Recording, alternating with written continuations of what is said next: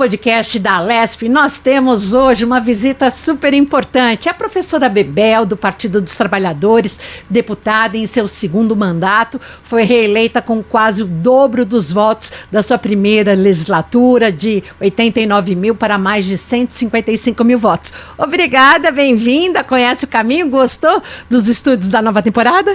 Gostei, gostei muito, Renata. Assim é, sempre tenho estado aqui fazendo entrevistas na TV Alesp, na TV da Rida Alesp, e tive uma vez aqui no podcast, né? Então, acredito que é de muita importância para a sociedade paulista, né? Saber o que os deputados fazem mais de forma mais longa e até entender quem é o deputado ou a deputada, né? Com certeza. E por 18 anos a professora Bebel esteve à frente da presidência da POSP e agora deputada pelo segundo mandato. Os desafios mudaram muito da, da do primeiro mandato para agora, deputada?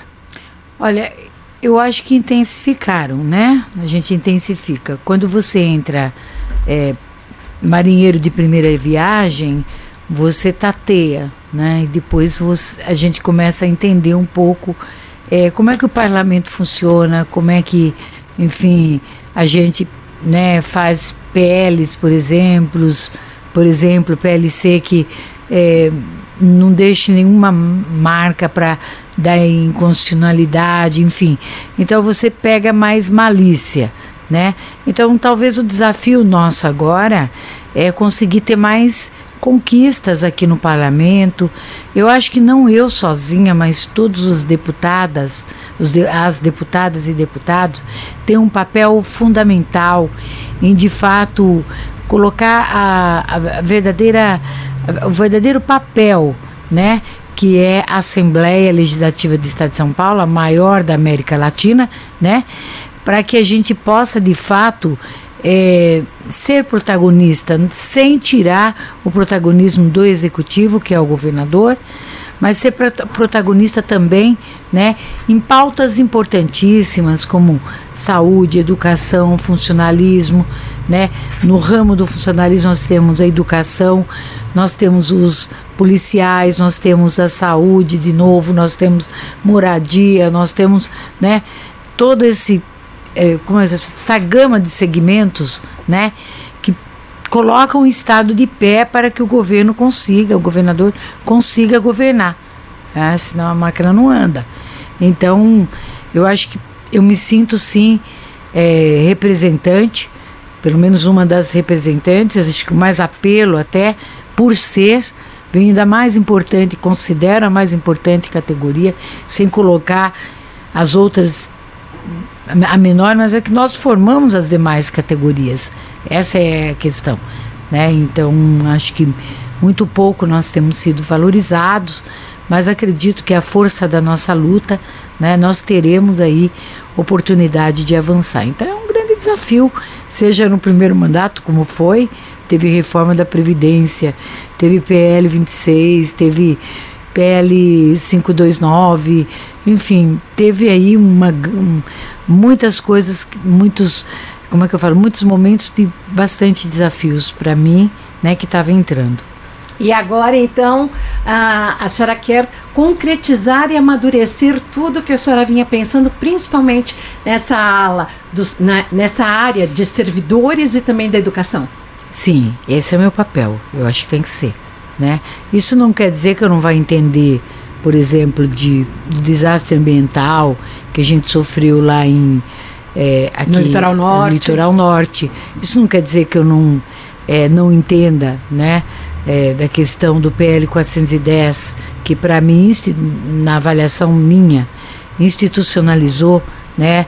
aí os grileiros e enfim é um, eu acredito que lamentavelmente o governador está errando quando já está vendendo antes de, de ter um parecer final né do Supremo Tribunal Federal que tem tem lá uma, uma uh, ações né e ele já, já o governador já antecipa e já está começando a vender né então é, acredito que essas terras devolutas todas, elas se tornaram públicas. Se é pública, ela tem que ir para a reforma agrária. E há uma criminalização do movimento sem terra, assim, intensa porque acha que eles só invadem, né? Eles, eles ocupam, eles não invadem. É diferente. Ocupar e invadir tem uma diferença fundamental. Você ocupar, você ocupa com o objetivo é, de sim criar um fato, mas ao tempo que eles ocupam o, o, o movimento sem terra, ele também acaba produzindo né, comida, botando comida na mesa do, do, do, do de, de toda a sociedade paulista, do, no Brasil, né? É, eles é que põem comida na, mesa, então tinha que ter um incentivo e não uma falta de incentivo. Então, para você ver, é, eu sou é, oriunda do funcionalismo público, mas é e educação. Educação dialoga com todas as pautas. Não tem como. LGBTQIA, mulher, né, moradia. Né, então, você dialoga. E eu digo por que dialoga com moradia. Porque quando eu estava em campanha eleitoral, neste, agora em 2022, eu fui a uma favela. E eu fui lá, né, muito assim para falar da importância da educação, para as crianças irem para escolas, para a gente lutar juntos, porque tem que ter uma aliança entre pais, professores e alunos para garantirmos a qualidade da educação. E aí, quando eu entrei nesta favela, eu, ali na Zona Sul, eu senti um impacto muito forte. Foi uma coisa assim, foi um, meio que um. Aí, sei lá, um insight, sabe? Uma coisa assim, aquele, aquele, aquela coisa assim, não porque eu não vivesse em, em, em lugares de simplicidade, mas os lugares simples que eu vivi, que foi na roça também, mas a gente tinha água, a gente tinha uma cisterna longe do poço, né? a gente tinha é, comida bastante. Então, viver simplesmente não é viver indignamente. E ali eu via um córrego com fezes passando e foi construída em cima do córrego. Isso é muito comum. Uma espécie né? de palafita, né? Que é isso. Eu, aquilo para mim, eu falei, não pode isso não pode ser natural. Então, na minha cabeça, na hora, Veio, gente, eu vim aqui falar de educação com essa turma. Vou falar o quê? Que eles têm que mandar. Vamos que eu consiga um, uma belíssima escola por lado de cá, a gente faça uma luta nesse sentido.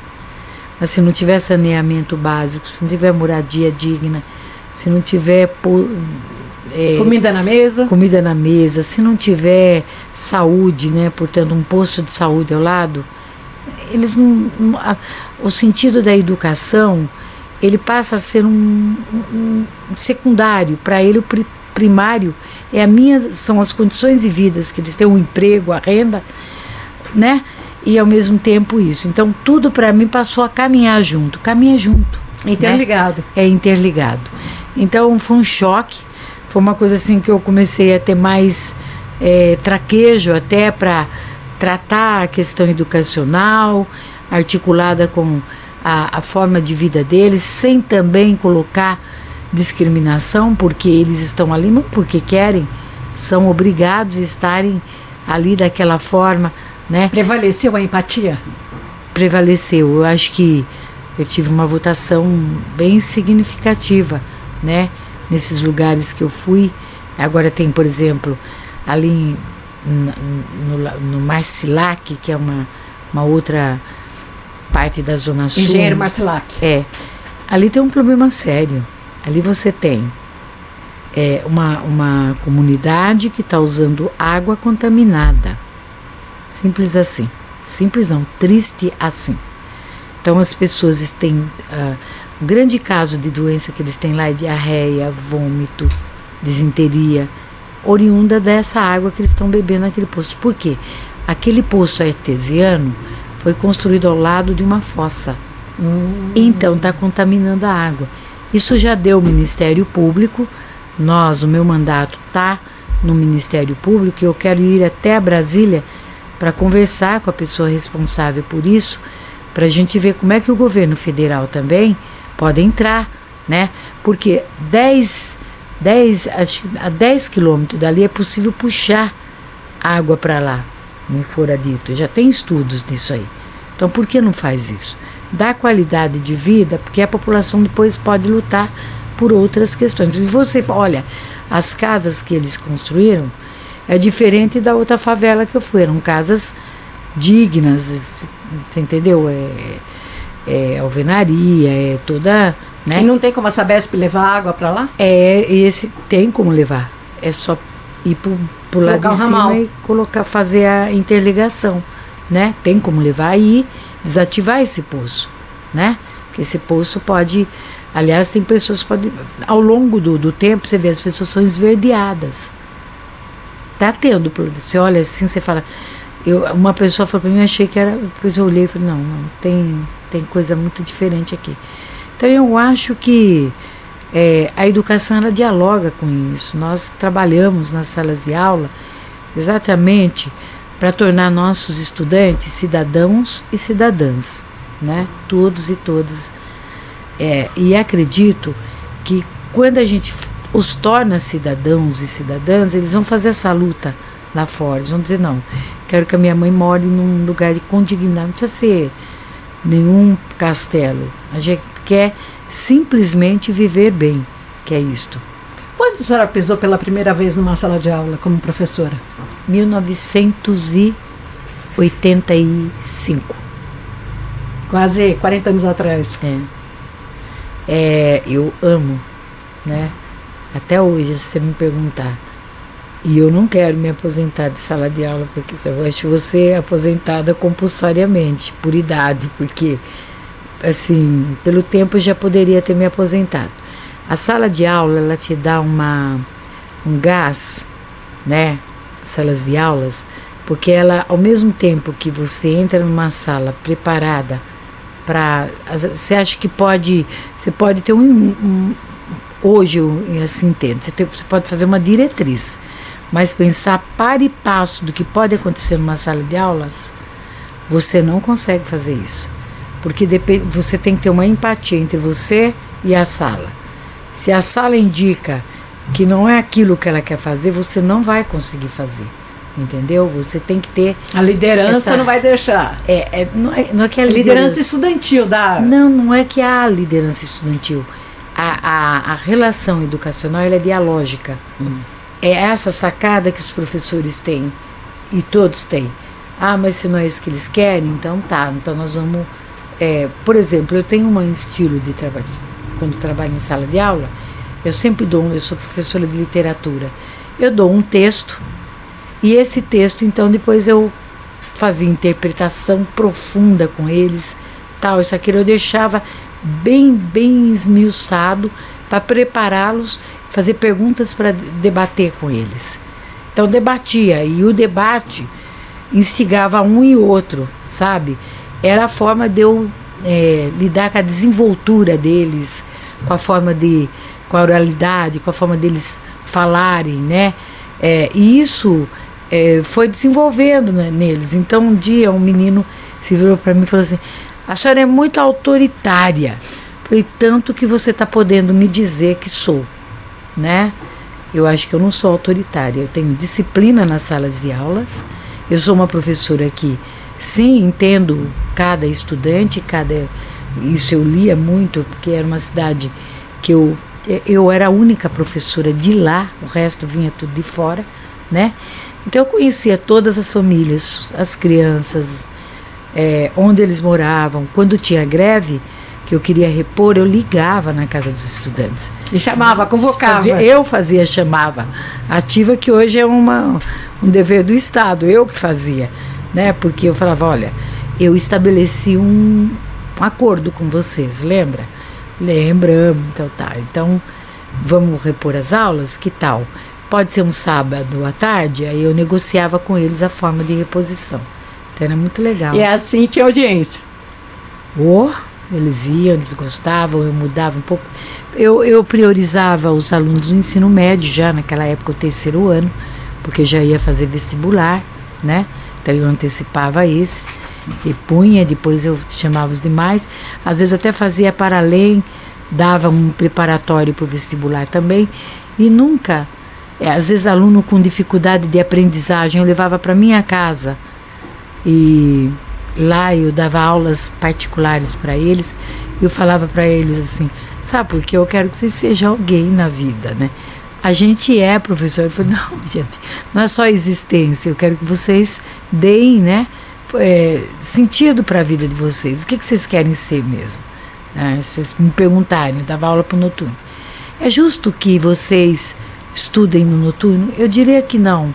Mas tá, o pai de vocês não tem condições de ficar sem o salário de vocês, que foi o meu caso. Né? Eu fui uma pessoa de. Eu sou de origem muito simples, humilde. Eu fui empregada doméstica, eu trabalhei em restaurante.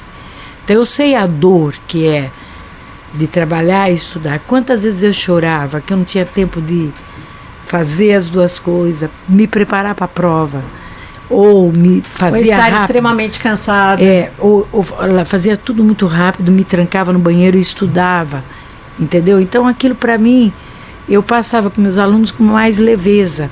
É difícil, mas vocês chegam lá né? Vocês chegam lá, eu não sou diferente de vocês. Eles tinham muita. Eu tinha com eles uma relação. Eu nunca, nunca quis ter relação de mãe para filho, porque não era. Meu papel era ser educadora, mãe, né? Professora. Mas eu dizia para eles o seguinte: tenham em mim alguém que vai lutar do lado de vocês. Vocês são alguém que, como eu, querem educação pública de qualidade. E eles entendiam, eles entendiam. Então eu fazia minha reposição, não tem no meu histórico, né, uma greve que eu fiz e que eu não repus. Deputada, eu, a senhora dava aula no colegial? eu comecei com seis quintas séries naquela época, era que era hoje o sexto ano. E eu tava comecei com eles e peguei um amor naquela criançada. Depois eu falei, não, eu não tenho muito. E eles começavam assim. Aí eu, é, eu falei, não, eu vou dar aula para o colegial. Pegou a adolescência ali? É. Não, e eu gostava. Eu trabalhei muita leitura com eles, né? É, método de, de redação, muita coisa. E eu me lembro que é, eu tinha um livro que eu não lembro agora mais tanto o autor, mas era um, é um livro da época da meninada, chamado Sangue Fresco. E eu lia capítulo por capítulo, né? E eles ficavam atônitos, como se fosse uma novela, né? Eu ia lá, lia aquele capítulo. Então eu falei, olha, vocês podem. Eu, então eu tirava até da disposição de ficar sentadinho. Falei, quem quiser ler de boa, para mãe vocês não ficarem bravas, traz um pedacinho de pano, vai poder sentar no chão, né? Fica à vontade, vai ouvir, mas vai ouvir, anotar. Quando eu der aquela entonação é porque é alguma coisa para prestar atenção. Então eles tinham que prestar atenção, entendeu? Porque eu ia fazer um depois uma avaliação daquilo, daquele livro. E eu li, li, li, e chegou no último capítulo, eu não li. Falei, agora o final é por conta de vocês.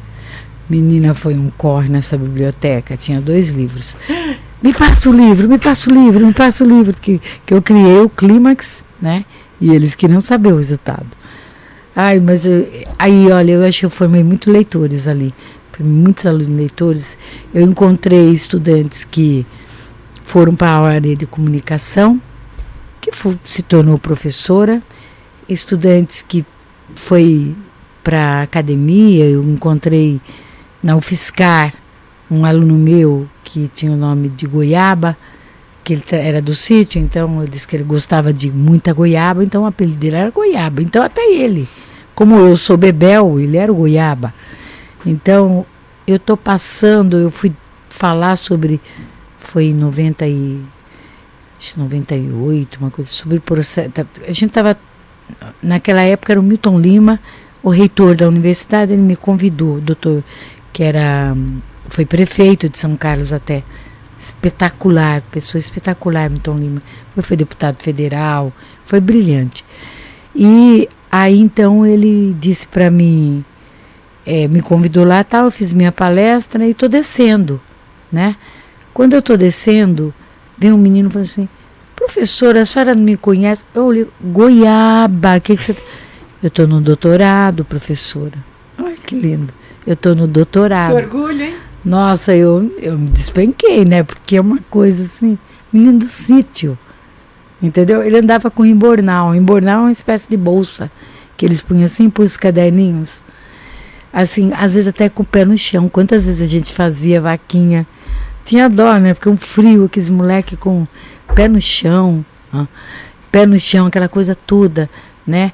Meninos a senhora que... começou lecionando na região de Piracicaba, lá em Água de São Pedro? É, é. Depois é, eu sou piracicabana, mas quis a minha cadeira lá.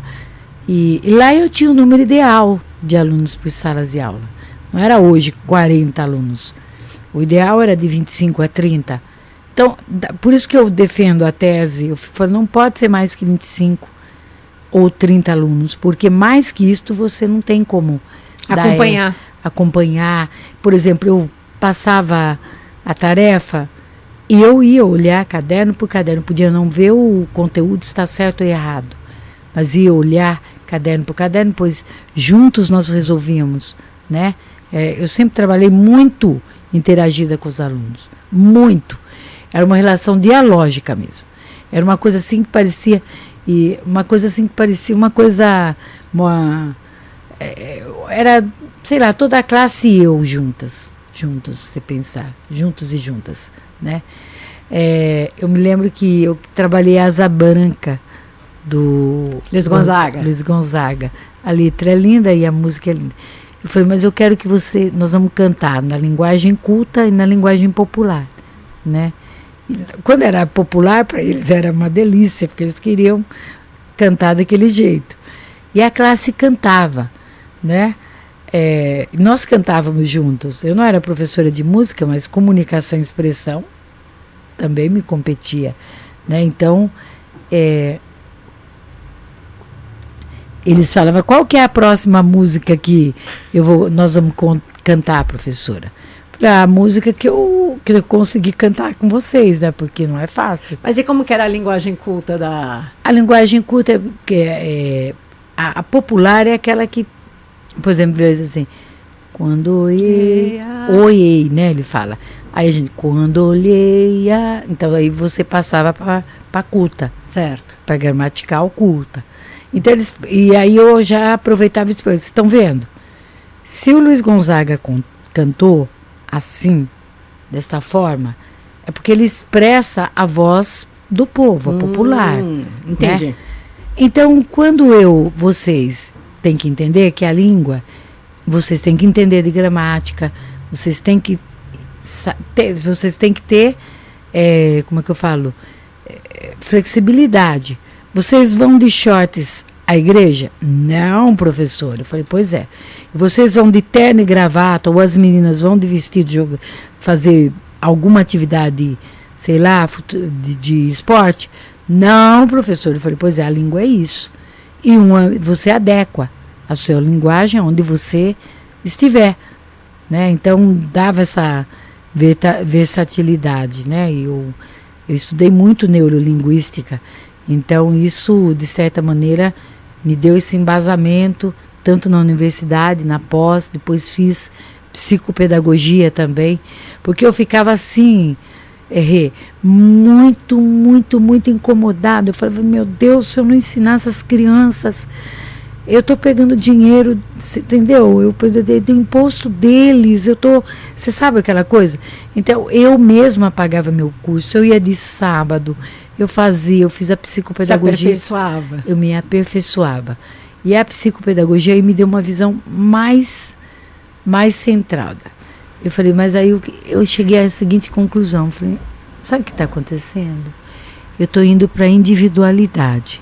Porque a psicopedagogia é bom, é bom. Todo professor devia ter o um máximo de psicologia, o um máximo de pedagogia e, claro, depois especificar.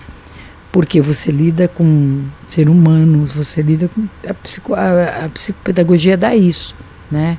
Ela dá esse embasamento para você. Você é, você passa Dá essa ponte, a, né? Faz essa ponte entre, né? Ensinar a entender o, o íntimo, o, o dentro da pessoa, por dentro, né?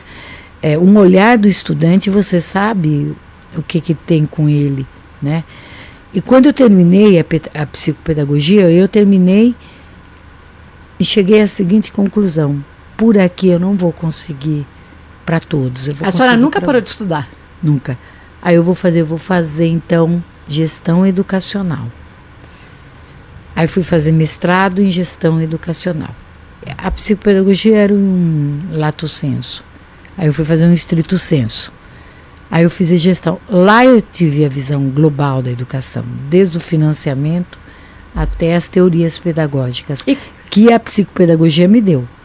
E com toda essa visão, como é que a senhora enxerga hoje a educação sob o um novo governo após aí a dinastia do PSDB por 30 anos aqui no estado de São Paulo? Boa pergunta, Renata. Eu vou ser muito categórica e sincera. Acho que minha fala na tribuna a última, a última semana expressou isso. É, eu tinha um candidato é, é, público e notório que eu tinha, que era o Fernando Haddad, né, que hoje é o ministro da, da, da Fazenda, Fazenda, e está indo brilhantemente bem está invisível, uma avaliação altíssima perante o Congresso Nacional, é, não só o Congresso, mas acho que como público, como, né, publicamente ele tem no mercado financeiro, no mercado financeiro com relações internacionais já, entendeu? E tinha tem o, o, o, governador Tarcísio foi eleito e tinha o Rodrigo Garcia. E eu, lamentavelmente, eu não queria chegar a essa conclusão já. A menos que ele. Mas um governo que já entra dizendo vou reduzir as verbas da educação me deixou sem esperança. Passando para a saúde, né? Passando para a saúde. Não é, não é essa dicotomia que tem que ter. É educação ou saúde. É educação e saúde. As duas áreas foram duramente afetadas ao longo desses anos todos e agora na pandemia. Então, sobretudo essas duas áreas, elas não têm que ter retirada, redução de investimento, não gasto, investimento. Tem que ter verbas ainda mais, porque se nós queremos, primeiro, superar o déficit educacional que a pandemia deixou, segundo, o déficit educacional que vem ao longo de 30 anos, que é, meu sindicato, a POSP, foi para as ruas né? O tempo todo lutar. E muitos, ah, é, tá vendo o umbigo. Não. Maior, a maior, a maior, a, a, se você me perguntar, a luta mais justa, mais, mais intensa para mim, a vitória ma maior que eu tive foi numa das gestões do governador Alckmin, que eles queriam que o governador propôs um concurso para 25 mil. Nós fomos para a rua para lutar para concurso para os 59 mil professores temporários e conseguimos. Ele atendeu, porque a greve impôs, entendeu? O que, que adiantava? E agora era a mesma coisa. E 15 mil, mas você tem. Nós temos 100 mil professores admitidos em caráter temporário. Né? Ou você vê um contrato temporário que trata professor como um prestador de horas. Não pode. Tem duas duas áreas importantíssimas que lidam com vidas. Uma que salva vidas, a saúde, e outra que, que forma cidadãos e cidadãos e cidadãs, que é a educação. Se não forem priorizadas essas todo o funcionalismo público, mas essas duas áreas, mais a segurança pública, que também sal, salva vidas de outra forma, porque a, as... Mas a segurança vai ter muito menos trabalho se a educação for, for uh, validada, né? Pois é, então ela dialoga, nós três dialogamos. For valorizada. Tanto que eu tive uma aliança intensa com a bancada da, da, da segurança pública aqui na Assembleia. Aliás, eu fui, eu devo ser, na história da Assembleia, talvez, eu preciso ver isso melhor, uma das articuladoras daquele confisco do aposentado. Tinha um deputado Janazzi, tinha um PLC 20, o, o, o PDL 22. Eu tinha um PDL 39, Campos tinha Campos Machado, o deputado Campos Machado tinha um outro PDL, o deputado Danilo Bala tinha PDL, ah, tinha uns seis PDLs. Um dia, sabe, Renata, eu subi na tribuna e falei, gente, nós estamos fazendo tudo errado. Vamos pegar os PDLs, transformar num PLC da casa. A casa tem que querer, vocês não votaram. Eu estou dialogando aqui com quem votou favoravelmente à reforma da Previdência e conosco que votamos contra a reforma da Previdência. Só tem um jeito da gente derrubar esse confisco de aposentados e pensionistas que é injusto. Qual? É unificar a casa, porque vocês estão dizendo que não querem. Até a deputada Janaína, na época, estava aqui, ela também dizia: eu não votei nisso. Eu votei na reforma, mas eu não votei nisso. Eu acredito que sim. Ela não votou para confiscar. No entender dela, era austero fazer uma, é, uma reforma previdenciária. No meu, não. A gente entendia que já tinha tido uma reforma no Estado, mas uma reforma era algo né, escrachante aí para o funcionalismo público, enfim. Então nós entendíamos que não. Mas todos votaram, no fundo, eles, nós contra eles, ninguém votou a favor de confisco. Mas durante a votação eu chamei a atenção da Previdência. Eu dizia: haverá um processo de desaposentação. Os aposentados também vão ter que contribuir. E diziam que eu era mentirosa. Aí veio o confisco. Então, quando eu fiz o diálogo com a casa, foi nesse sentido. Vamos unificar Vamos fazer um PLC da casa? E o, eu devo dizer que o presidente da casa, na época, o deputado Cailão Pinhatari, eu diria que ele foi de uma é, sensibilidade incrível, porque ele abraçou. Eu fiz uma audiência pública, levou, fomos até a sala dele, entregamos para ele um documento que nós entendíamos que. E eu dizia, Carlão, nós não estamos aqui pedindo, eh, deputado Carlão, nós não estamos aqui pedindo né, para o senhor assumir o meu PDL ou qualquer outro. A gente quer um da casa. Ele falou, Bebel, eu vou ver isso. E viu. E deu um resultado. E pautou um PLC da casa. Só exatamente como a gente entendia que tinha que ser. E foi a maior vitória. Assim como foi também a prorrogação dos contratos dos professores categoria O. Que Esse, a senhora conseguiu em dezembro. Em dezembro. Esse, para mim, é um dilema que tem que ser resolvido. Todo dezembro nós vamos ter que fazer isso ou o governo tem que se debruçar para ter uma contratação que garanta. Via concurso, né? É. Não, o concurso ele vai de, deve sempre acontecer, mas você vai sempre ter uma franja de 5 a 10% de professores que vão se aposentando, que se exoneram. Então você vai ter. Então você tem que ter uma forma, um jeito de contratar que não deixe precário da forma como está. Sai dezembro, não recebe direito nenhum, é assim mesmo. É assim que nós vamos tratar essa categoria. Né? Então, nós temos essa luta para fazer, tem a luta para que é, o subsídio, se não quer revogar, então vamos fazer o seguinte: pega, eu tive na Secretaria da Educação, pega o subsídio e vamos ver aqui, tem 15 níveis. Vamos ver a forma de, de é, como é que eu falo, de promoção, de como pode andar na carreira para chegar nesse 15 nível. Porque a nossa carreira anterior tinha só 8, então 15 nós queremos também. Mas nós não queremos classificação, por exemplo, jornada. Isso é ilógico. Você quer ver ou fazer o governo bater cabeça? E eu vou fazer, se eles não mexerem no artigo 80 desta lei 1374, que é do subsídio, eu vou orientar os professores, vou pedir para orientar os professores, que eu estou segunda presidente. Hoje eu fui reeleita. Sim. É, eu fui eleito o primeiro presidente e eu estou como segunda presidente. De certa forma, estou na presidência. Há 18, Há 18 anos, anos, na, na POS. É. Então, o que, eu, o que eu vou pedir? Eu vou passar nossas instâncias todas que todos vão indicar que querem 64 horas aulas. Qual vai ser a forma que o governo vai ter que. Se for por jornada, a gente resolveu o problema. Todos querem. Como que ele vai resolver? 64 é o máximo. É a máxima. Então você tem que indicar que faça a máxima. Para não ter nada aqui. Eu, que, eu não queria fazer uma estratégia dessa, mas vou ter uma tática dessa. Tá? É um mas, xadrez, né? Mas é um xadrez. Vocês vão mudar ou não vão mudar? Tem que mudar. Então põe a formação. É uma forma. Tira essa porcaria de jornada aí, que não. Porcaria não, a jornada deve ser um direito do professor escolher. São duas. Né? São 24 e 40 horas. horas. Então, essa é o que o professor pode escolher. A partir daí, se, é, classifique pelo tempo de serviço mais formação. Tem professores que são adoram fazer concurso. Eles vão fazer concurso. Conta o concurso que ele fez, que é, poxa vida, passar no concurso, né? Cursos que eles fazem para além de, porque são formas que eles Agregam. agrega conhecimento. Porque tempo de serviço não pode ser visto como uma negação de uma de uma, como é que eu diria, de um aprimoramento. Não, tempo de serviço e experiência aprofunda conhecimentos, agrega conhecimento.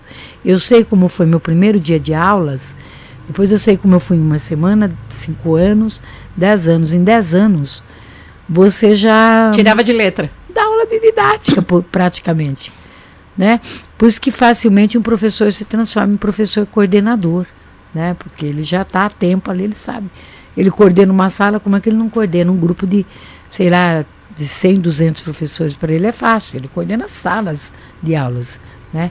Então, é, são lutas que eu espero que esse governo e o, o governador Tarcísio, ele prometia que ia, ele ia rever toda essa carreira. E ele está fazendo o contrário. E essa carreira aí, ela só tem como forma de promoção se fizer provinha. Aponte uma carreira no servidor público que tem alguém que só vai ter a reagir se fizer provinha. Aponte para mim, não tem. Você vê agora a veia da polícia. Eu não vou fazer. Eu disse claramente. Eu priorizei, Renata, olha só, aqueles 10,5% que era para confiscar dos aposentados da polícia. Eu, eu pedi para retirar aquilo lá. Porque eu sabia, eu não priorizei mais nada. Você fala, mas não priorizei, porque eu acho que é o papel de quem tem que aprimorar é a bancada. Eu sou de fora. Eu, como é que eu disse? O meu papel é acatar Entendeu? Eu entendo assim.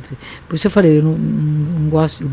É uma coisa que a gente tem que votar, porque a polícia resolve eles o que eles têm que fazer.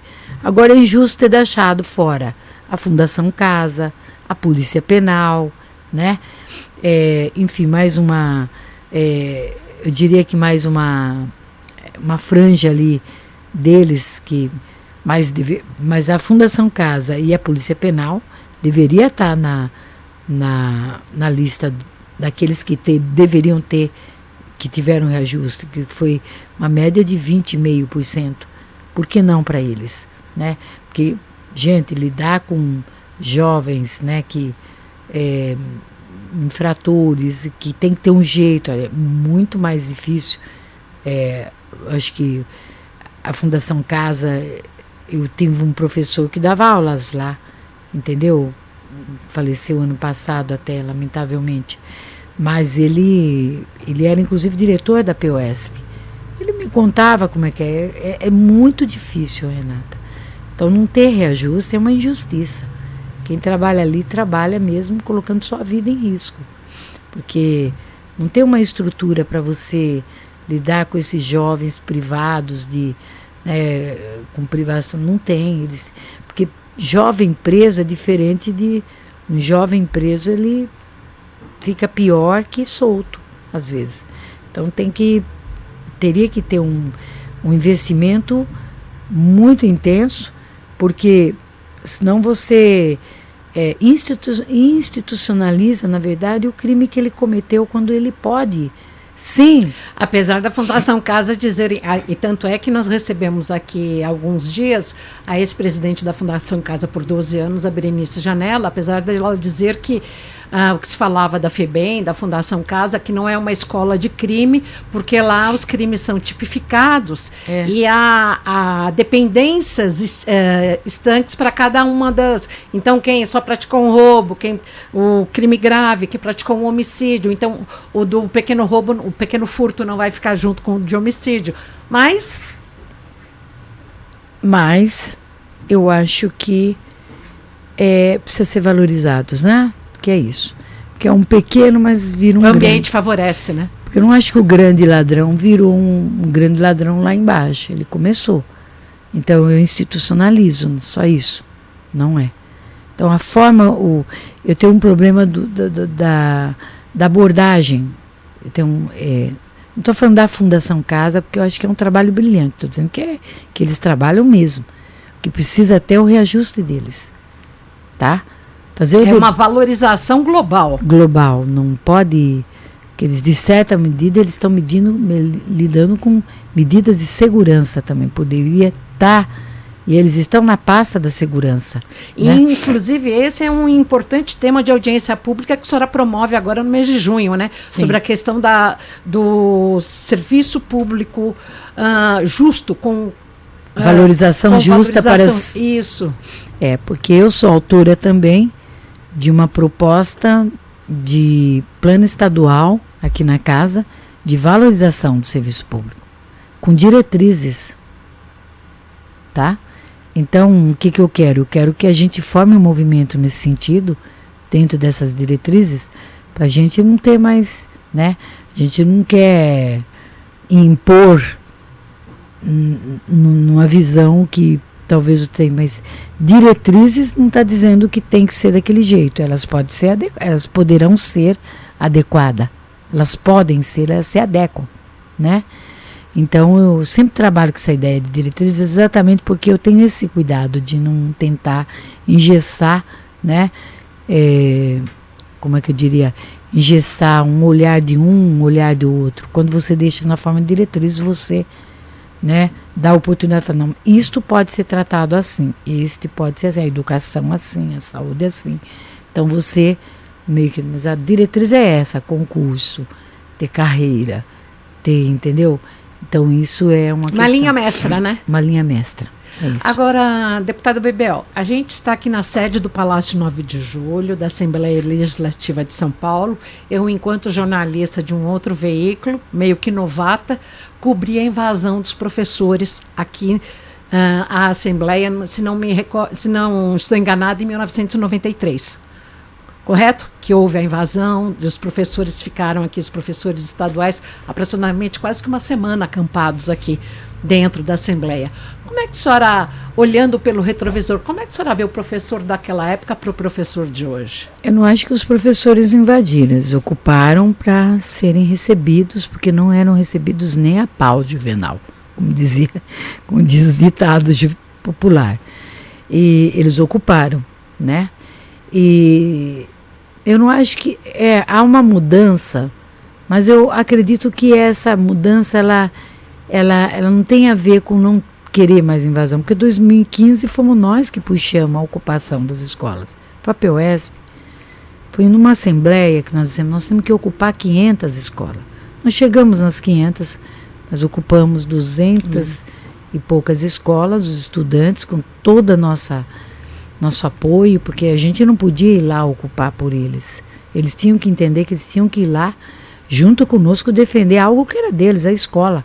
92 escolas iam ser praticamente fechadas, sem nenhuma justificativa. Nós não tínhamos nem resolvido o problema da educação, como até hoje não resolvemos, né? Mas, é, então tem ainda. Eu acho que hoje está mais é, naquela época foi assim um absurdo o professor estar tá aqui ocupando. Hoje está meio que é, eu não acho que é natural, mas acham justos, justo. Por exemplo, a greve de 2015 foi a maior da história da POSP, a maior, a segunda maior, a primeira maior foi em 89, de 82 dias, com a liderança do professor João Felício, falecido então, um líder de massas espetacular. E depois, em 93, foi o irmão dele, o Roberto Felício, né? Depois venho eu. E, é, eu fiquei um mandato de 99 a 2002. Isso. Depois fiquei fora seis anos e voltei em 2008, né? Então, em 2015, eu fiz uma greve muito intensa e ainda me lembro quando eu tive com o ministro Lewandowski, para que o governador pagasse os dias parados para nós podermos repor, porque é isto. A gente, nós somos a única categoria que faz greve e que repõe dia por dia, hora por hora. E nós fazemos questão. Não é uma questão de se sentir, ah, porque não. Nós fazemos questão de fazer isso. É uma categoria muito comprometida com os estudantes. Ele me disse antes de assinar a liminar, é, não deu na hora, mas para pensar se nos dava liminar. Professora, mas e se eu der uma liminar e vocês voltarem para a greve? Eu disse, é um risco. Voltar para a greve para que eu que sou sindicalista É um risco, depende do feito do governador, do que o governador né, vai. Na época, o Alckmin, que é risível hoje, você fala, mas o Alckmin é, seu, é o vice da chapa do seu partido. É, sim, tem maturidade. É uma frente que se formou e ele era importante, né, para, enfim, rompermos com uma linha de governo que eu não concordo, entendeu?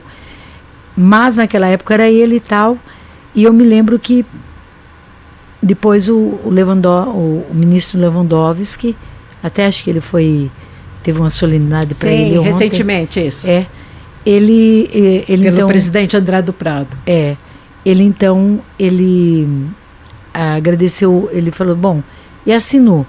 Assinou, eu voltei, nós tivemos dias parados, não com muita facilidade, porque o governo é difícil. No segundo semestre, eu, eu acertei na mosca, Renata. Teve as 92 escolas para ser fechada. De onde o Lewandowski tivesse, ele ia lembrar da frase que eu disse para ele. Né, o que eu disse, eu não sei o que, o governador vai fazer. Simples assim. O que significa uma remuneração justa para os professores? Inicialmente, depois para os servidores em geral. Inicialmente, para os professores, é primeiro é, pagar minimamente, incorporar o piso salarial profissional nacional. Isso para nós é justo. Aplicar a meta 17 do Plano Estadual de Educação, que esta casa aqui aprovou. Tá? E eu fui uma articuladora junto com o ex-líder do governo, uh, o deputado Cauê Macris, na época, era um jovem, jovenzinho. Eu fui, entrei na sala dele, falei, olha, tá aqui e tal. Mas primeiro fui à secretaria e ele, então, lá na secretaria era doutor Naline, o secretário da educação, e hoje o menino que é meus, meu, é, meu, meu assessor de assuntos institucionais, que eu tenho uma pessoa assim para, enfim, fazer as articulações com outros órgãos. O Wilson, ele era o adjunto do doutor Naline. E eu então disse para que eu precisava colocava como questão fundamental o Estado de São Paulo tem um plano estadual de educação. E neste plano a gente põe desde a universalização da, da educação infantil, a básica e tem a superior. É um plano completo. Tem o financiamento da educação e a valorização são os pilares dos profissionais da educação. A meta 17, que diz a meta 17, 17 valorizar os profissionais da educação de acordo, com a, de acordo com a média dos demais profissionais que têm nível superior. Né? Então, naquela época da greve de 2015, era 75,33%, mas não era de uma vez, era dividido em seis anos. Uhum. Tá? Então, se o governador Alckmin quisesse, ele dava. Ele deu o maior bônus da história durante a nossa greve. Um bi e 200, mil, eh, 200 500 milhões. Que esse um bi e 500 milhões... Um bi e meio. Um bi e meio, ele poderia, minimamente, já ter dado para nós ali 8%. Já baixava a bola. Ele preferiu, ele fez uma opção de dar na forma de bonificação, uma parte teve, outra parte não teve. Só que mesmo assim a greve continuou. Então, quando você pede para incorporar, é por isto. Você não pode estar tá tendo. Ah, você ganha 4 e. sei lá, é, o piso é, é 4 e 500. Tá, então você ganha 4,560. 60 a mais você já deixa de receber. Não pode. Tem que ser na forma. Se esse ano foi 15 não como subsídio, mas como integrar, integralizá-lo ao salário. Isso, entendeu? Aí você é, seria uma forma de incorporação, Sim. né? Então, quer dizer, você no mínimo sobe um salário, seu salário base. É isso. E é, essa é a grande dissonância. Depois da meta 17, rever os picos de inflação que tivemos e o zero de reajuste que nós tivemos. Então nós não temos o mesmo poder de compra que a gente tinha em 2010, entendeu? Não tem nem o que foi ano passado. É, entendeu? Então não tem. Então você não, não tem poder de compra. Se eu fosse pela meta da inflação, aí hoje a meta 17 é 50 e dá em torno de 50%. Você fala, mas por que, que abaixou de 70 e poucos lá em 2015? Porque com a pandemia, com a baixa dos salários dos demais profissionais, também abaixou aqui. Então tá fácil de cumprir a meta 17, você pensar. Se quiser, tá fácil, né? Porque em seis anos, então, seis anos você consegue cumprir. Isso foi construída. Essa meta 17, se você pegar, ela vem das minhas diretrizes nacionais de carreira do magistério, quando eu fui conselheira do Conselho Estadual de Educação. Eu fui relatora da matéria. E eu escrevi as diretrizes nacionais de carreira do magistério, né? E tá essa meta, tá isto e virou uma meta do plano nacional, dos planos nacional e estaduais de educação. Como é que a senhora vê toda essa polêmica em torno da questão do ensino médio? Essa é. Da modificação da grade do ensino médio. Olha, a primeira coisa que eu não. Renata, eu eu acho assim, de uma hipocrisia. Porque sempre fala, tem muita disciplina, papapá. E agora tem 300 itinerários formativos.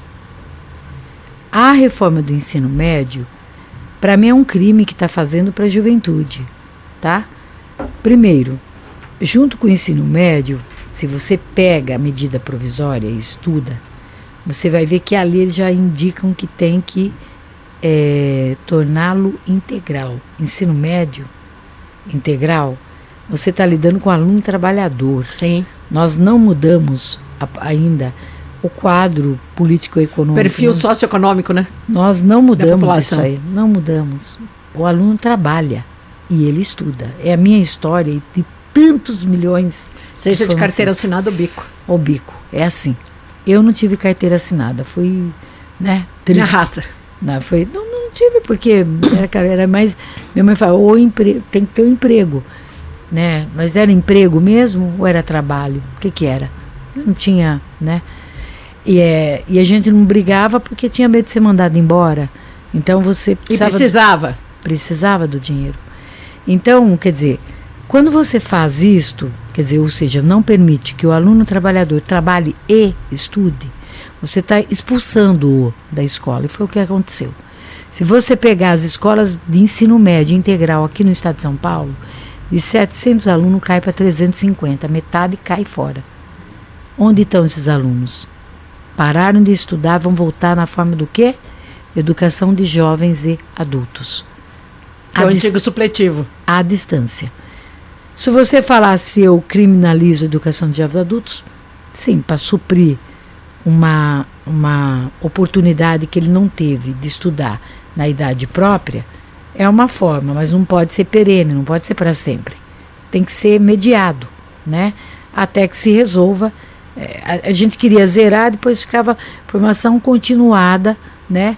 Para quem quisesse ter uma outra, uma outra forma de aprimoramento, tal, que não, quem não quisesse ir para a universidade. Então esse novo, esse velho novo ensino médio, acirra né, a diferença histórica entre é, uma escola para os pobres, ensino médio, e uma escola para o risco.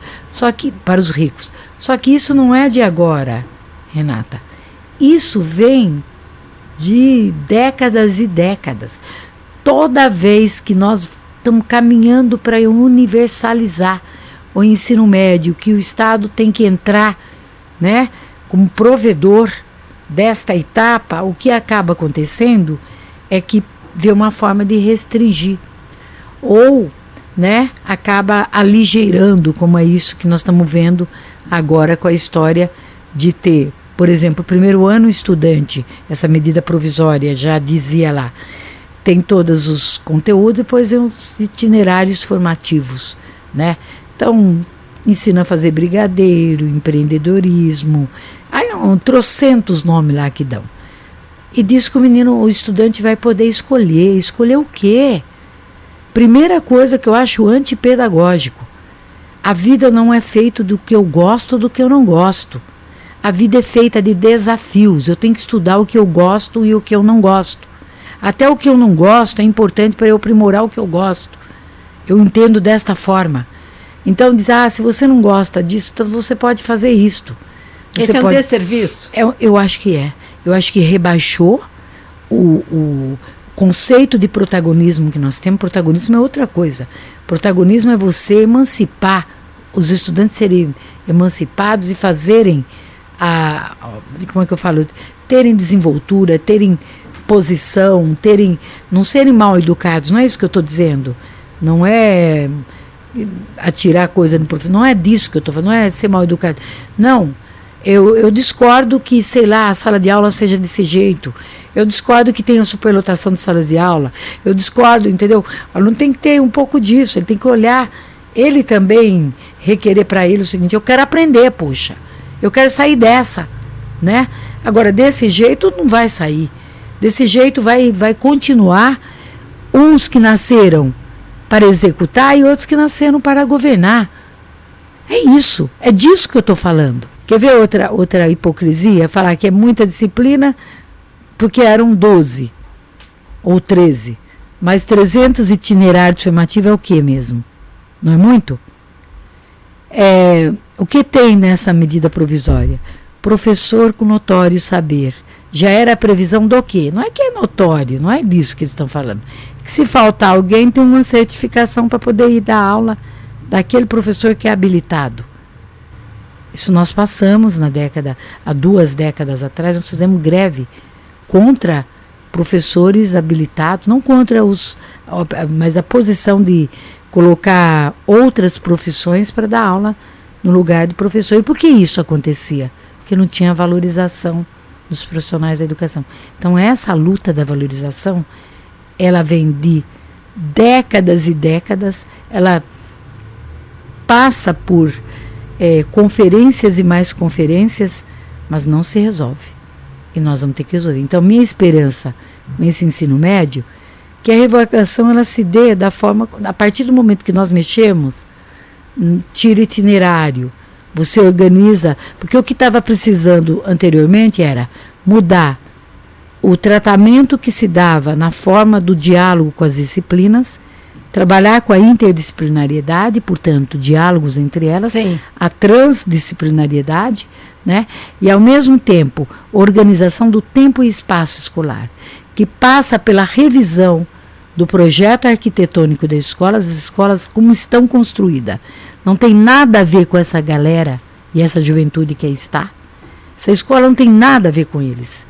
Essa escola não é para essa juventude digital. O que, que é uma escola digital? O que, que é uma escola hoje para esse nativo digital? Ela tem que ser uma escola em que vocês tenham momentos individuais e coletivos. Os individuais é aquele em que você sim pode mantê-los, né? E coletivos passa para mim por até mudar a disposição de cadeira, de mesa, eles aprenderem a trabalhar coletivamente, ao mesmo tempo é, acompanhar é mesmo, você usar, por exemplo, a, as mídias e as redes sociais, não para substituir o professor, mas como meio, não como fim. Né? Pode ser um meio de aprendizagem. Fim não. Né? O fim é a aprendizagem. O professor sempre ali como aquele que é né, o grande articulador, né, que vai integrar. Então, a escola atual permite isso. Tem que ter laboratório. Você tem que ter mais quadra. Você tem que sair um pouco do quadrado da escola, das salas de aula, e se permitir, se o dia que você trabalhar, o professor vai trabalhar aulas de, sei lá, sei lá, de meio ambiente, ele vai trabalhar água, mas vai trabalhar a questão é, da botânica, vai trabalhar tudo, né, junto ali. Então é, é uma questão que não pode ser essa coisa de tentar amarrar o aluno sentado numa sala de aula. Ele não aguenta. Ele não suporta isso mais, né? Então, eles a, a escola não os convida para ficar lá. Aí, bom, o celular é mais importante, é mais interessante. A aula deixa. Então, você está disputando com redes sociais, você disputa com ah, o celular, os joguinhos. Né? E você como disputa... controlar a segurança nas escolas? É, a segurança para mim ela passa por uma grande é, foi a reflexão que a POS fez, ela é pioneira, a POS é pioneira em fazer pesquisa de violência nas escolas. Nós vamos fazendo isso há anos, décadas, duas décadas. diria que nunca fomos ouvidos e sempre dissemos. Aliás, eu fui, para ser correta, quando o ministro Paulo Renato veio ser secretário da Educação, falecido hoje, ele acatou uma proposta nossa de professor mediador e colocou essa. E a gente estava, não, porque você não zera, você tem que separar violência de disciplina. Indisciplina nós vamos ter. Você lida com jovens, eles vêm. Gente, a adrenalina dos caras. É a bombinha no banheiro. É, indisciplina tem, mas ela não é algo que, entendeu? Tentou é, lesar, bater, não é isso. É coisa de moleque, pô, sabe? Eu, é, né, ou, sei lá, inventa uma brincadeira que não. Então, tá. Mas, ou de meninas também. Mas não, hoje não. Hoje a violência ela está meio que na cabeça do jovem, né? Como alguma coisa assim. Me parece que ou eles vivem em casa e trazem para a escola, porque é um reflexo, né? Ou eles é, é, acabaram não vendo sentido na escola, professor é, foi esvaziada a autoridade dele. O professor é uma autoridade, tem que ser tratado como autoridade. E foi essa coisa de meio que. É, eu nunca vi um, nenhum secretário de educação, ninguém, ir a público falar: olha, eu sou solidário com o professor que levou um cesto na cabeça. Teria que ter isso. Vir a público fazer. O único que eu vi fazer recentemente foi o presidente Lula, que se solidarizou com todos aqueles que sofreram violência e que perderam vidas. Nós passamos a perder vidas dentro das escolas. E não me venha falar que é porque é filho de bandido, não é isto. É toda também uma um, é a estrutura social. A estrutura social, o tecido social, mas tem também um detalhe. Nós vivemos quatro anos convivendo com a palavra morte, aliás, dois anos vivendo com isso, três, dois a três. Pessoas, muitos alunos ficaram órfãos, portanto, perderam, eu acho que precisava de na a volta, a volta na pandemia teria que ter sido pensada não tão preocupada, o conteúdo viria, mas pensar em como trabalhar, né, mentes e corações. A gente perdeu gente, eu perdi amigos queridos, me perdi familiares, me perdi queridos amigos, né? Quando você volta, você volta esvaziado. Você volta meio que que mundo é esse, pô? Virou a chave, era teletrabalho, virou a chave de novo, volta como tudo como dantes? Não, não, não. A escola teria que teve um, eu falei, falava para o secretário, o senhor teve, senhor tem tempo, o senhor pode fazer um calendário, um calendário de mudar as escolas. Se não dá para é, reformar todos, reformas que estão, prioriza que estão, porque são cadeões. As piores. São, vá para a periferia, você vai ver a sua cabeça quase bate no teto e chamam-se de sala de aula. Para mim, desculpe. É sala de lata. É sala de lata. Então, nós convivemos muito. Então, a escola ideal para essa juventude é uma escola que tenha gestão democrática, portanto, toda a comunidade escolar tem que estar tá debatendo a educação com, ele, com eles e não apesar deles, com os professores, não apesar dos professores, que as políticas educacionais têm vindo tudo de cima para baixo, sem nenhum debate com os professores. Né? E, ao mesmo tempo que a gente pensa isso, a gente pensa que esses estudantes, digamos, aluno trabalhador, quer que ele estude integral, então dê uma bolsa de estudo. Nós resolvemos. Mas não fazem isso. Qual o compromisso que a senhora tem do presidente Lula no que diz respeito à educação? Eu acho que total. Fiquei muito feliz ontem com a fala da, da, da ministra Simone Tebet, porque eu estava. Quando teve a aprovação do arcabouço fiscal, eu até falei com o Guilherme, com o doutor Guilherme, é, que foi o, o relator, inicialmente ele tinha tirado do arcabouço fiscal o Fundeb e ficou dentro. Mas aí ele explicou, ele falou, não, está dentro, mas nunca nós vamos bater nessa trave, por quê? Nós temos ah, o crescimento da economia com previsibilidade de 2,5%. Nós temos a, não a, a, taxa Selic, mas os juros gera, em geral abaixando e o Fundeb nunca vai ficar desassistido, mesmo estando dentro, né? Eu falei, mas por que, que tem que estar tá dentro? Não, porque a gente tem que fazer gestos, né? Aí para setores e também pela correlação de forças que tem.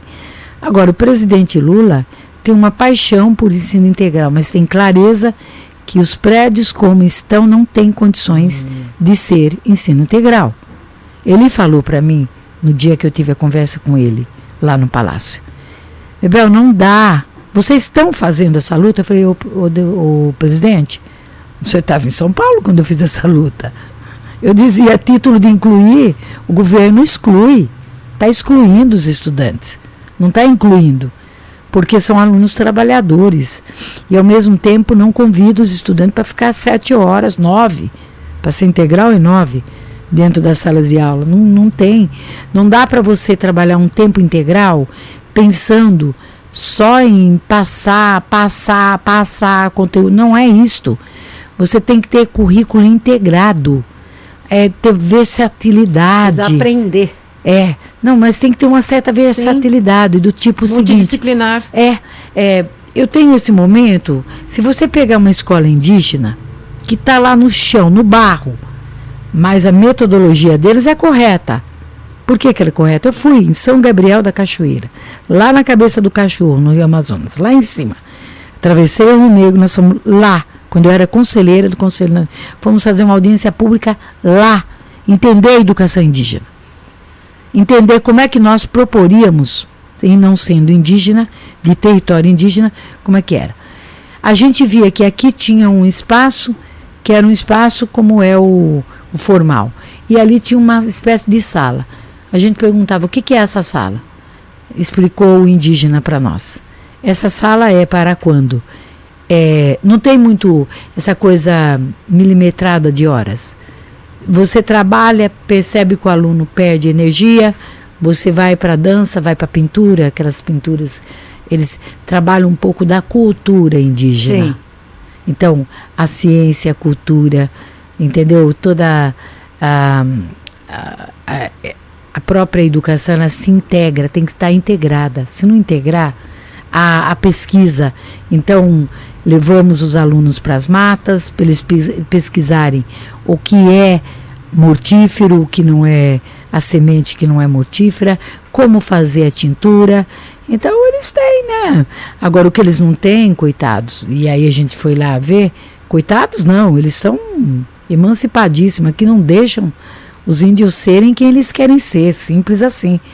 Por isso essa demarcação é importantíssima e não pode né, deixar de acontecer neste governo que abriu né, um, inclusive um ministério para este tema, inclusive. Né? Agora, deputada, aproximadamente, se eu estiver enganada, a senhora me corrija, por favor, há 10 anos a senhora revelou ao presidente Lula que a senhora ia se candidatar à Prefeitura de Águas de São Pedro, onde inclusive sua mãe mora, juntamente com sua filha.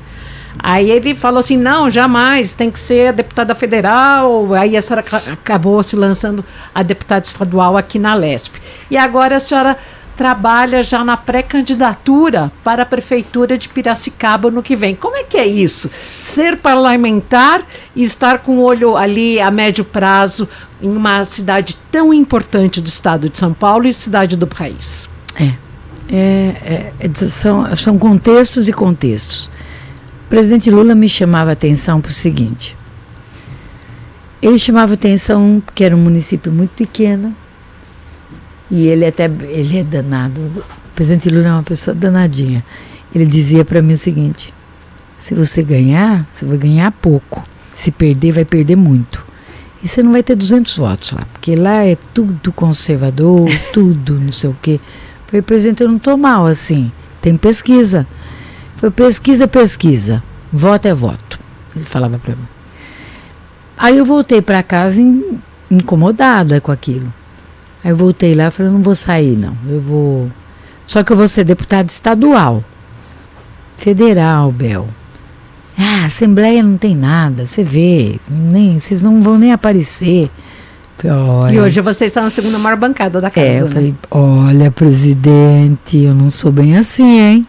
Você não me conhece mesmo? Ele falou, não, eu te conheço. E aí então é, eu fui, fiz um mandato tal, apoiei o outro candidato que foi a prefeito lá em Piracicaba em 2020. Fizemos uma vereadora, muito sacrifício, eu joguei peso ali é, para que elegesse a vereadora, a gente sabia da dificuldade e sei da atual dificuldade. Mas é importante, o PT é exatamente por isso que você está falando. PT é uma força intensa no Estado. O presidente Lula teve 70 mil votos em Piracicaba. Onde estão? Onde irá? Para onde irão esses votos? Se não tiver uma candidatura própria lá. E a grande novidade é que eu sou mulher, né? Ah, mas já saíram candidatas mulheres. Tá, mas a esquerda não. Não, saíram. No passado saiu a professora Esther, quer dizer, acho que vai ter um ciclo de volta. E a vereadora Rai, essa que foi eleita, né? Quantos eleitores tem Piracicaba? 230 mil, coisa assim. Muito eleitor. Deve estar, porque tem. Ele, moradores tem mais, que muita gente vem de fora, mas eleitores, esse número. Então a gente é uma cidade grande, é um polo industrial, né? Tem desafios ali habitacionais profundos, né? A educação tudo a desejar. Eu falei, meu Deus, o que, que é isso? Mas tudo a desejar. Ou o prefeito querendo municipalizar mais ainda, e a gente está nessa. Como municipalizar uma coisa? Você não está dando conta daqui, daqui tá. Como é que ele vai municipalizar? a pobreza lá visível nas praças. Entendeu? Então eu tive um movimento muito intenso lá de solidariedade, por exemplo, habitação. É reintegração de posse, eles fazem sem dó e sem piedade, Renata. Passa o trator nos barracos e eu tenho uma cena tão dolorida no primeiro, acho que no segundo mês de mandato meu aqui na Lesp, em 2020, 2019, foi quando eu tomei posse, foi quando uma menininha, a mãe, vamos, vamos, vamos, vamos, vai passar o trator. A menininha voltou e pegou a bonequinha. Ela salvou a bonequinha dela, olha. E aí eu tive que arrumar uma igreja com pastores e a gente deixou Abrigar. Esse, abrigamos lá. Não, isso foi 2020 já. Aí estava a pandemia. Falei, gente, isso aqui é um eu falei, é um espaço para a gente proliferar a doença. E agora? Eu vou jogar com a sorte. Aí mandei a pedir para a prefeitura ir lá fazer é, os testes, fazer tudo tal, e me ajudar, como é que a gente podia ver. Isolar. Isolar, né? É, todo cuidado, mas ainda estava muito no começo, então a educação para isso era pouco. Tanto fazia nós virávamos as costas bem. Continuava todo mundo junto. Mas aí aos poucos a gente foi acertando. Então, a, a, foram, eu assisti duas reintegração de posse lá. É doloroso. Então, ou essa questão da habitação, ela é gritante. Tá em Piracicaba, ela é gritante. Essa é uma questão que tem que ter um olhar, o olhar para a cultura local, porque Piracicaba é uma cidade multicultural, tá? Você tem desde o Semana da, do Humor, do Cururu, né? Semana Internacional do Nós Humor. Nós temos o Salão Internacional do Humor, né, que é internacional, o próprio nome já fala. Nós temos lá uma colônia que ela é ela é ela é tirolesa, entendeu? Isso é multicultural. Você tem o Engenho Central, que tem história para dedéu ali, entendeu? Mas você tem, nós tivemos uma gestão petista, que foi o prefeito Machado, brilhante prefeito, eu falo que ele foi um dos melhores. Piracicaba teve o melhor prefeito. Ele, ele revitalizou a Rua do Porto. Você quer passar um domingo delicioso? Vá para a Rua do Porto. Ele manteve toda a arquitetura das casas, entendeu? E, e ali os comerciantes assam peixe no tambor e fazem, entendeu? Tudo tipicamente ali. Você precisa ver que delícia que, que delícia. Mas precisa ser mais protagonizar, é, ter um protagonismo maior nessa questão de chamar é, mais o, turi o, O turismo, sim. E como é né? que a senhora aproveita o seu dia a dia, o seu, as suas horas de lazer junto com sua filha? Qual a idade dela? Manu tem 13 anos. Eu sou mãe adotante. Ela é negra. E ela veio. Eu digo que ela caiu no meu colo, porque foi um momento muito, muito difícil para mim, porque meu pai estava doentinho e foi em, em 2009 e 20 de setembro de 2009 ele veio a falecer. Só que uma semana antes dele falecer, ele gostava, ele gostava muito da mãe da menina, mãe da Manu. Ela estava grávida e não queria nos dizer, Renata. Minha mãe criou a mãe dela. Minha mãe é mãe dela. É mãe da. Minha mãe. Sim. É, adotou a mãe da Manuela. Aí ela disse: Eu não estou grávida. Eu falei: Olha, Leonice, se você. Léo, a gente chama. Se você não estiver grávida, ok, você não vai ter. Não vai aparecer nenê. Mas se você tiver, vai aparecer. Se a sua insegurança é com quem o nenê vai ficar, eu quero dizer que eu quero o nenê. A gente achava que era um menino. Eu quero, né? Eu quero, eu gosto, né? Não, não fiz projeto de, sabe, tinha meu companheiro, namorava, mas não, não, não tinha projeto assim de casar, ter filho. Não era. Acho que eu pus outros projetos na minha frente. Mas a Manu, a Manu veio que parece que eu tinha que ser mãe na marra. A Manu veio assim. Eu falei, mas eu assumo, Manu, vamos lá. A, o, ele, o, ele ou ela. Eu disse, eu assumo. Ela, mas a menina foi de uma, ela não é certinha, ela teve traumatismo craniano é, tem um defeitinho na perna. Então, e essas crianças, elas têm uma sexualidade exacerbada, você sabe disso. E ela, nesse momento que meu pai ficou doente, minha mãe não pôde acompanhar, então ela engravidou. Ela engravidou e a Manu, então, veio e nasceu 12 de dezembro. Veio a Manu. A Manu, eu não falo que ela substituiu meu pai, que meu pai é insubstituível tem uma presença muito forte na minha vida. Mas a Manu, ela amenizou aquela dor que eu teria no Natal.